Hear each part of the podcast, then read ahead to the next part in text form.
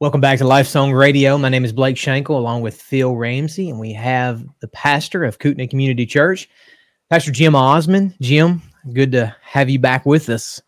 Thanks. Thanks for the opportunity. Yes, sir. And we've been talking about your book, God Doesn't Whisper. Such a great book, such a great, I would say, uh, just a, a awesome add to your library.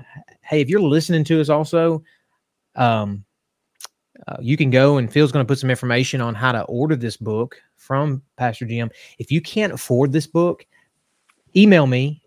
I will send it to you. I've got Oh, some copies. I will wow. send it. I will. I will give you this book. I think it's that important to be in in in the hands of you. Just I do. I think it's something that needs to be on your desk. You need to flip to daily and and and write in it and notate it. No notations in it. Be ready because this is infiltrating um, our our churches today, especially in the Southern Baptist realm, and, and that's what we want to talk about today. We'll kind of just bring this to light a little bit more. And Jim is he has done a fabulous job of of looking into this, and, and he's very influential in, in how he speaks on this. He's uh, he actually has his own show. Jim, I just want to take just a few minutes and, and you self promote yourself, if you will. Tell us just a tad bit about uh, your your church. And then also, I think you're on AGTV as Yeah, well. Tell us just a little bit about that, if you will. Yeah, um, I pastor a small church in rural North Idaho, outside of Sandpoint, Idaho, Kootenai Community Church. I've been doing that since 1996. It'll be 25 years now this year. Um, I don't really have my own show or my own podcast. Um, the Sunday morning worship services are on the Christian Podcasting Community website and forum. And I did do two series of lessons with American Gospel TV. I did a couple of teaching series for them. One on God doesn't whisper. How does God speak to us today? And then one of them on spiritual warfare uh, with my book Truth or Territory. So I did do both of those for uh, AGTV. That's right. You do have uh, you have that uh, truth or territory of spiritual warfare, and the other one is uh, why does the prosperous uh, or why does the wicked prosper? Prosper? yeah, the prosperity of the wicked. It's an exposition of Psalm 73, a Bible study of Psalm 73, and then a fourth book, Selling the Stairway to Heaven, which deals with the heaven visitations of Colton Burpo and Don Piper and their claims to have visited heaven. Very nice. So go check those out as well, and I think we'll put the links of there uh, to at least the Kootenai Community Church, and you can go and visit that. And and and I would say put Jim on your rotation to be listening to to uh, weekly preaching. He does a wonderful job. Go to the commu- uh, the Christian podcast community as well, which we're part of. You can go to that. You can download that podcast, and it brings in so many forty or fifty Christian podcasters. Jim is a part of that. Justin Peters is a part of that. We're a part of that. We're blessed to be able to part of that and to to be a part of this community with Jim and Justin and, and Andrew Rappaport and all the great podcasters out there. So get go ahead and check that out. But let's get to our topic today. Phil, we talked about last time, we brought up how you know why the Bible is authoritative in our life, Mhm. how we're not to be uh, uh, listening for uh, or looking for visions and dreams and and hearing audibly the voice of God. How we're uh, how Acts is not a uh, prescriptive book in the fact that it is uh, that we need to be looking for uh, these these uh, these. Guidance these spiritual guidance these these uh these miracles if you will that are in the book of acts how that's not the normative in the the modern Christian church today, in our New Testament church today, how that was a first century thing, that was a transition. We talked about that last time. But today I really want to talk about if that's not the case, if that's not the normative, and Jim, we want to talk about how are we to make decisions then? If we're not hearing promptings and nudgings and I don't have the voice of God, then I feel how am I, how am I to make decisions? I feel like I'm on an island if not. Yeah, well, it comes back to the question of whether or not we believe the scripture is sufficient for my decision making uh, process. And people who believe that they're hearing from God and that hearing from God is necessary would say scripture is not sufficient. Scripture is good as it goes, as far as it goes. It gives me the sort of the broad parameters in which I can make decisions. You know, it tells me that that God exists. I should do right things. I should try and live a godly life, etc. But it doesn't lay out for me the the details of that, the minutia of it who should I marry? What car should I buy? Which college should I attend? What ministry should I have? Which church should I go to? Uh, you know, how many kids should I have? What should I name my children? These are all decisions that we make, and we make thousands of decisions each and every day. And people, some people think that what is needful for us to be able to make God honoring decisions is information that is not contained in Scripture. So So you want to So- deal with then, like, what are the steps? What, what where do we go from here?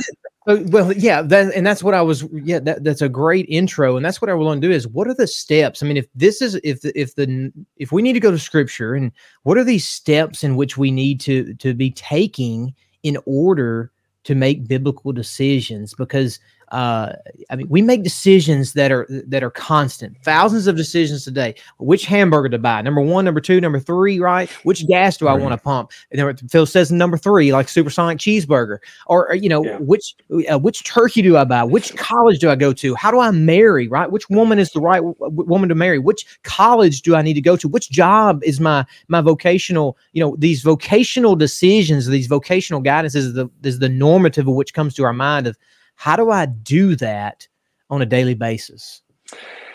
Yeah, so the conventional methodology, which is what I critique in the book and, and really evaluate, is um, is called the hearing hearing the voice of God methodology. And people advocate uh, listening for God to whisper, expecting that God is going to speak to us outside of Scripture to give us direction, insight, wisdom, uh, or even d- direct divine guidance to say that God wants us to do X over Y or A over B, and that we should be making decisions on, on that basis of, of waiting for God to reveal through some method uh, what He wants for us to do. Um, it's kind of as, as if God were to have laid out a series of breadcrumbs for us, and we're supposed to follow the breadcrumbs. We're supposed to hear a whisper, get an inclination or a nudging, and then we're supposed to put out a fleece and ask God to reveal His will through a fleece and then consult with other people and, and see if they're getting the same message from God that we are. And if scripture agrees and the fleece agrees and other people agree and our nudgings all agree and we hear this and we feel a peace about it in our heart, um, then we can go forward with confidence that God that we're making the right decision. That's the sort of the conventional paradigm. And I argue for what is called the wisdom model. And I think that this is what is revealed in scripture. And I think that this is the pattern that we see actually laid out in the book of Acts for decision making and and living life. It's the wisdom model. I didn't invent that. Uh, the first place I read it was in Gary Friesen's book, Decision Making and the Will of God. So if you are wanting a, a thorough treatment of this methodology, I would commend that to you, Decision Making and the Will of God. Greg Koukl has a series of audio lectures on that uh, subject by the same title, Decision Making and the Will of God. Uh, Gary Friesen's book is it's thick. It's 400 pages or so, almost 500 pages and he really lays that out in detail and i only give a chapter to it but i will i will i will very briefly explain the wisdom model. The wisdom model says that god has given us the parameters in which we are to make decisions. He has laid out for us his moral will and he has provided for us wisdom. So moral will revealed in scripture has to do with abstaining from sexual immorality walking in holiness putting to death the deeds of the flesh uh, living in obedience to Scripture, following Scripture's moral dictates. Uh, don't lie, don't steal, don't blaspheme, don't covet, don't gossip, don't slander. We're to live our lives immorally in obedience to God's revealed will in Scripture. And that in Scripture, He has laid out for us all of the things that constitute sin and righteousness. And He has revealed all of that to us. We need to know that. We need to know Scripture so that we know the revealed moral will of God. So, inside of those parameters, God has given to us then wisdom in Scripture. We find wisdom in Ecclesiastes, in the book of Proverbs. We find it in the principles, the precepts, the illustrations, the good examples, the bad examples in Scripture, which all agree and harmonize together. We see wisdom demonstrated. We are promised wisdom. We're promised that if we ask God for wisdom, He will give it to us. He has provided for us in Scripture. So He gives us wisdom and he gives to us his moral will and within the confines of God's moral will as long as we're not making an unwise decision we are free to decide to do anything we want with God's blessing I don't believe that God is concerned whether I marry Sue or whether I marry Mary so long as the woman that I'm marrying fits the parameters given to me in the Word of God and in the book of Proverbs, I can make either choice and it will work out to be God's will. Uh, God is not concerned whether I live in Detroit or Duluth or in Bangladesh. So long as I'm making my decision within the revealed will of God and I am applying wisdom to my situation, we can do whatever we want with God's blessing. That is the wisdom model. And that model says that God has given to us everything that we need for decision making in Scripture. He's provided everything I need to know to not violate His moral will. And He has given me everything in Scripture, wisdom wise, by which I can make wise, God honoring decisions. And when I when I do that, when I make a God honoring, wise decision, I can trust that God is going to work out his will through that decision that I have made. Well, that was easy. Well, but we make it so much harder than it is, though. You know, yeah. we've we've made this thing into something that uh, we have to, in order to make these decisions, that we have to hear from the the, the voice of God. We have to have these inklings and these hunchings, but hunchings. But what ultimately what it comes down to is, is you really need to know your Bible. Yeah. So when some, when somebody would say that I was led by the Spirit, you know, I was faced with a situation and God led me to do this or that. What would you say about that, Jim? Well, God people use yeah, people use that phrase differently than the scripture uses that phrase. The scripture uses that phrase in two locations in the book of Romans and in the book of Acts. And uh, I'm, I'm pulling up here those two references. Oh, my tablet's not working. Give me a second here. Um, yeah, the book of the book of Rome. Not sorry, not the book of Acts. The book of Romans and the book of Galatians. Um, the book of Romans eight fourteen. For all who are being led by the Spirit, these are the sons of God. Galatians five eighteen says, "But if you are led by the Spirit, you're no longer under the law." So people use that phrase, "I was led by the Spirit to do this," and then they, they look at those passages and say, "See, all who are the sons of God are led by the Spirit." Well, the, the issue then comes down to what do you mean by being led by the Spirit? If you hmm. ask yourself, what does Paul mean when he describes being led by the Spirit? And then you read it in the context of Romans 8 and Romans or Galatians 5, he's talking about the same thing in both of those contexts. In both of those contexts, he's addressing the Christian's relationship to the law of God. And he is saying that those who are led by the Spirit, they are the ones who walk in accordance with the moral will of God while not being under the law they instead do the deeds of the law which are written on their hearts. They are Christians who, being led by the Spirit, means you're putting to death the deeds of the flesh and that you are walking in obedience to God's commands. That's what it means to be led by the Spirit. Paul's argument in Romans 8 is that everybody who is a son of God is led by the Spirit, and everybody who's being led by the Spirit and walking in obedience to the commands of the of God given by the Holy Spirit in Scripture, those are the sons of God. So he's simply making the case that when we put to death the deeds of the flesh and that we, we deny the flesh and we mortify that and we live a sanctified, holy, God honoring life, that's what it means to be led by the Spirit. Paul's not talking in either one of those contexts. Paul is not talking about decision making. He's not talking about deciding who to marry or which house to buy or any of the things that people typically are talking about when they t- when they mention being led by the Spirit. So what many Christians do with that phrase is that they, they take it out of its context and they put an entirely different meaning into it, and then they use it as if that's what it means in Galatians uh, five and Romans eight. And that's not what that Paul is not talking about decision making. He's talking about mortifying the deeds of the flesh and living in obedience to Scripture by the power of the Holy Spirit. So Roman, and that would be in Romans eight. That's positional. That's separating those who are who are led by the Spirit versus those who are in the flesh. So that's, that's position right. yeah. next also. Yeah. Yeah. That's the uh, sons of God or the, the children of God are the ones who are, are the ones who put to death the deeds of the flesh and walk in the power of the spirit. That's not something that unbelievers have the capacity to do. Paul makes that case in, in Romans 8 when he says that they can't subject themselves to the law of God and they're not even able to do it. They can't please God in their flesh. But he says those who please God are those who walk not in the flesh, but in the spirit, living in obedience to God's will and God's command. He's not talking about decision making it just it it's going back to the word of God.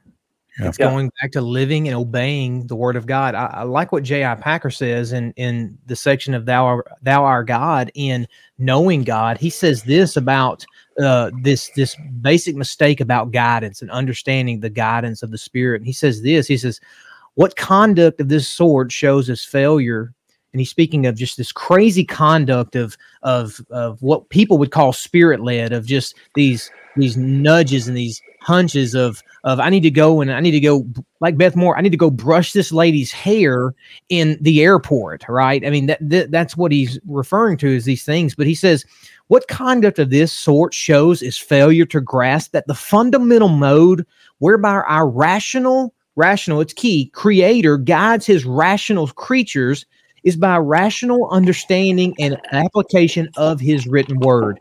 This mode of guidance is fundamental, both because it limits the area with which vocational guidance, that would be our choices we make daily, is needed and given, and also because only those who have attuned themselves to it so that their basic attitudes are right and are likely to be able to recognize vocational guidance when it comes. He says this, continuing, but the true way to honor the Holy Spirit as our guide is to honor the Holy Scriptures through which He guides us.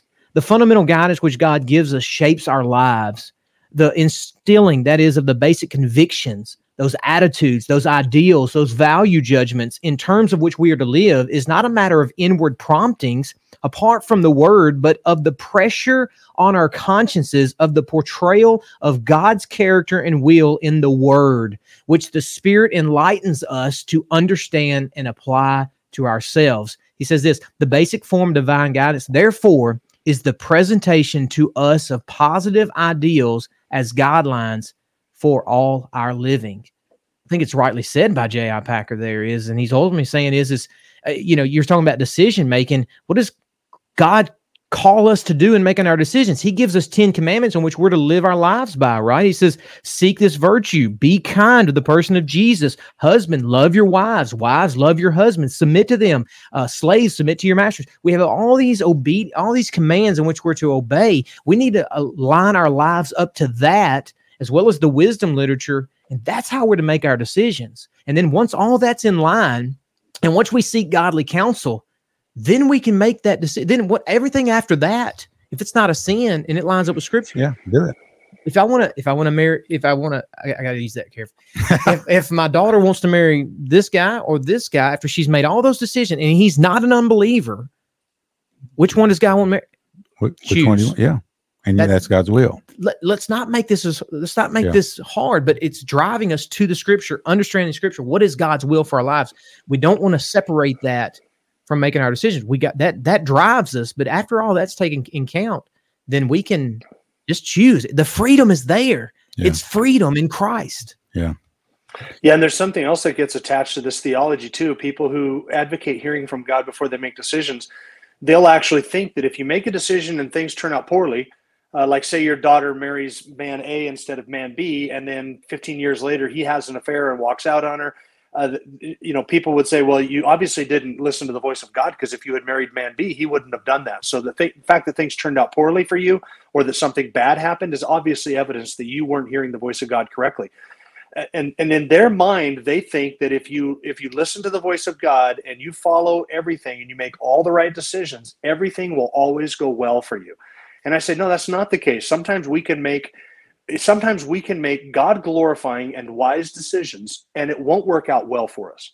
Sometimes we can make a good decision that is morally acceptable to God and it's not unwise and then something happens to us we have to trust that even in the working out of those bad providences that god would use that to sanctify us to make us holy to teach us something about himself and to accomplish his purposes in our lives as if as if God can't do any of that through suffering. So if I make a good, wise, moral decision and I suffer as a result of that, that doesn't mean the decision was bad. It doesn't mean I didn't listen to God. It just means that in God's providence, He used that decision to accomplish, to teach me something through suffering or through affliction or through a bad consequence of that otherwise good decision.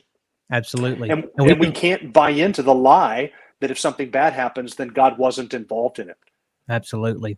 Absolutely. And I want to talk about that another time is just God's divine providence. You know, we talked about it a little bit last time mm-hmm. and, and we may not need to go into it anymore, but just his divine providence. And that that that is his divine providence. And I would say this look to Christ. You just what you just said, it could be made up in the life of Christ. He did everything right, but yet yeah. where did it lead him? It didn't lead him into a um uh into this this this this uh this it led him to the cross yeah, and, and, and and we don't read in Luke that Jesus set his face to go to Jerusalem and then he was crucified. So obviously he wasn't listening to the leading of the Spirit when he did that, right? Yeah. Or that he was uh, almost run off of a cliff. And if he'd only been listening for the voice of God, he would have known that he should have left uh, Nazareth the night before. You, you don't read that. You, there's sometimes things happen, don't work out well for people who make good, biblical, wise, and moral decisions. Sometimes the consequences of that are bad but that right. it's not up to us to make the consequences and, and, and uh, right and we can't assume that yeah. if we are only following god closely enough that nothing bad will ever happen there's no promise of that in scripture in yep. this world we will have trials and tribulations it's through Absolutely. many tribulations that we enter the kingdom of god we should that expect that that is a guarantee. We can hang on to that promise. That will happen. Look at the Apostle Paul on his third missionary journey, by the way. Yeah. Um, but but but when you say that, and here's the here's the the the kickback we're going to get is is but Jim, you're putting God in a box. You're not allowing him to work. You're you're stifling the Holy Spirit or you're not allowing him to move or to work as he should. What about phrases like that? it, we're not putting God in a box if we're simply acknowledging what God has already revealed about himself. That's not putting God in a box. It's recognizing revelation.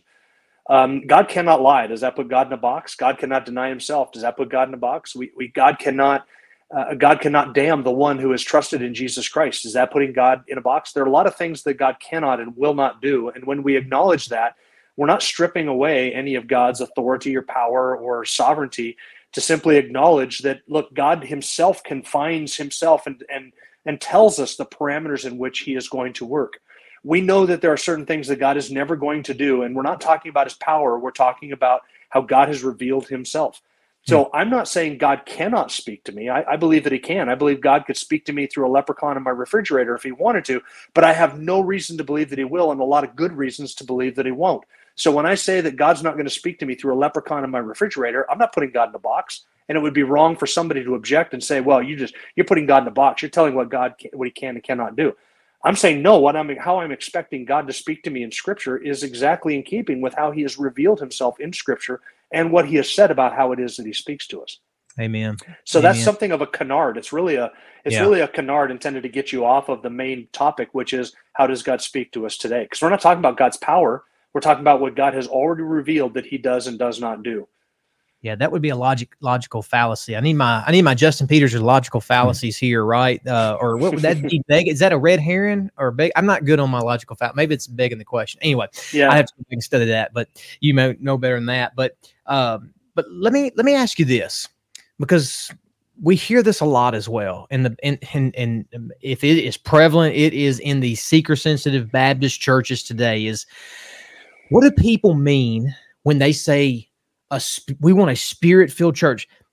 I, I, think you can have a spirit filled church, but what when most people say, "Hey, we want the we want the spirit to move today," or "We want a spirit filled worship service today," you or, got something? Well, just or you would they might would say you should have been at church today, Jim. The Holy mm. Spirit was mm. really moving. Mm. He, he showed up, did he? He showed up and showed out, right? So, what does that mean when somebody says says that? the spirit was really moving today. How do you judge that? How do you gauge when he moves a little, a lot, a bunch? How do we do that? What does it mean? Well, sometimes we have to confess that this the spirit blows where he wills and uh, we can see, discern the effects of it but we can't necessarily always see um, everything that the spirit of god is doing i'm completely content to say that the spirit of god is free to do all kinds of things um, that I would not expect, and he's free to move without me knowing that he's moving. Um, so we have to come back to the question of what does the work of the Spirit look like? I think John, uh, Jesus in John 14, 15, 16 answers that for us. The work of the Spirit is to testify to Christ. So where is Christ revealed? He is revealed in Scripture. And so I would say that the work of the Spirit amongst the people of God at church or in our lives is when we are brought face to face with the revelation that God has given of his being in the person of Christ. The Holy Spirit opens our eyes and illuminates our hearts so that we behold Christ. We see ourselves as we are in truth. We see Christ as he is in truth. And our hearts are set aflame with love and affection and desire for Christ and, and desire to obey him and an understanding of Scripture. That all is a move of the Spirit of God what most people mean when they say the spirit showed up or man it was really that place was just filled with the holy spirit what they really mean is that there was a lot of emotion there uh, probably a lot of music uh, maybe a lot of dramatic things that people were crying. And, and so this is always associated with the, the work of the holy spirit. And and those phenomena can be present even when truth is not. It's very easy to manipulate people with music or with uh, stories and anecdotes. But i would say that that's not the work of the spirit. The work of the spirit is taking the word of God and applying it to the heart and instructing the heart of the believer in scripture so that the believer is brought to a, a deeper and more profound truth filled truth centered word centered understanding of christ and god's word that's the work of the holy spirit and if if that is not present if the word is not present understanding the word rightly handling the word the proclamation of the word if the hmm. word of god is not present amongst the people of god the spirit of god is not there doing anything the Spirit works through the Word in conjunction with His Word to sanctify His people. And if you can have a, an, a, a, a service where there's a lot of emotion and a lot of activity and a lot of things going on, people weeping and, and people having all these experiences, but the Word of God is not there, that may be a work of a Spirit, but it's not the work of the Holy Spirit. Mm. That's a That's a really good point. MacArthur says it like this. He says, whenever you see a work that is really the matter or the, really the ministry of the Holy Spirit, you will see men humbled and you will see Christ exalted. Men humbled right. And Christ exalted. Yeah. And and and I think if pastors, I mean, if pastors really want to see the movement of the Holy Spirit, if they want to see the work of the Holy Spirit, preach the word, preach Yeah. Christ crucified. Right. That that is what we're to be doing as men of God, as men who are standing up there, be in the word daily.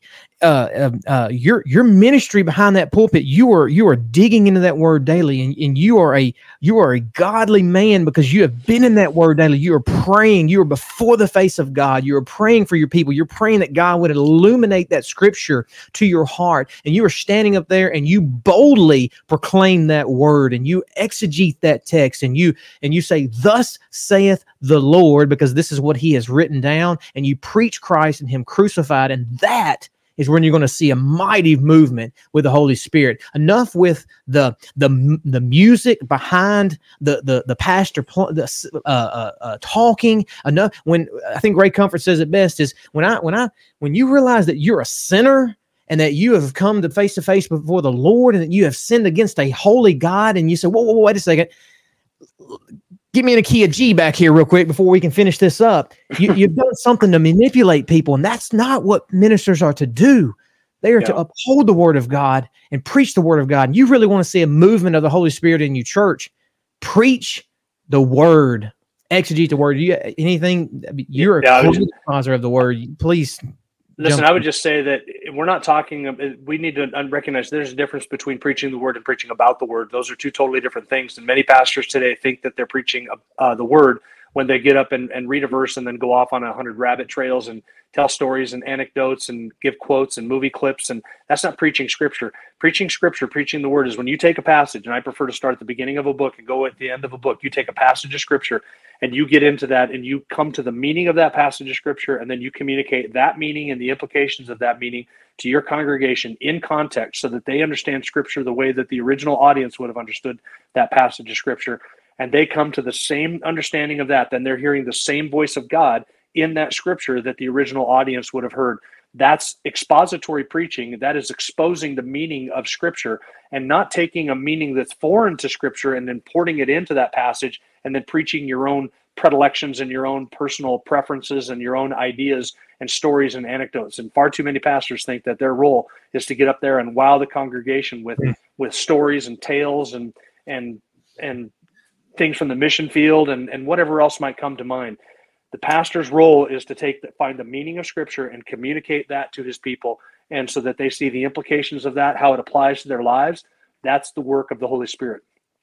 And uh, a lot of pastors will try and substitute a PowerPoint presentation or a movie clip or some emotional appeal in the place of that because there's no power in their message. They're, they have to have that emotional appeal because that's the only power that they have is to is to appeal to the emotions because they're certainly not um, drawing upon the power of the Holy Spirit in the Word itself.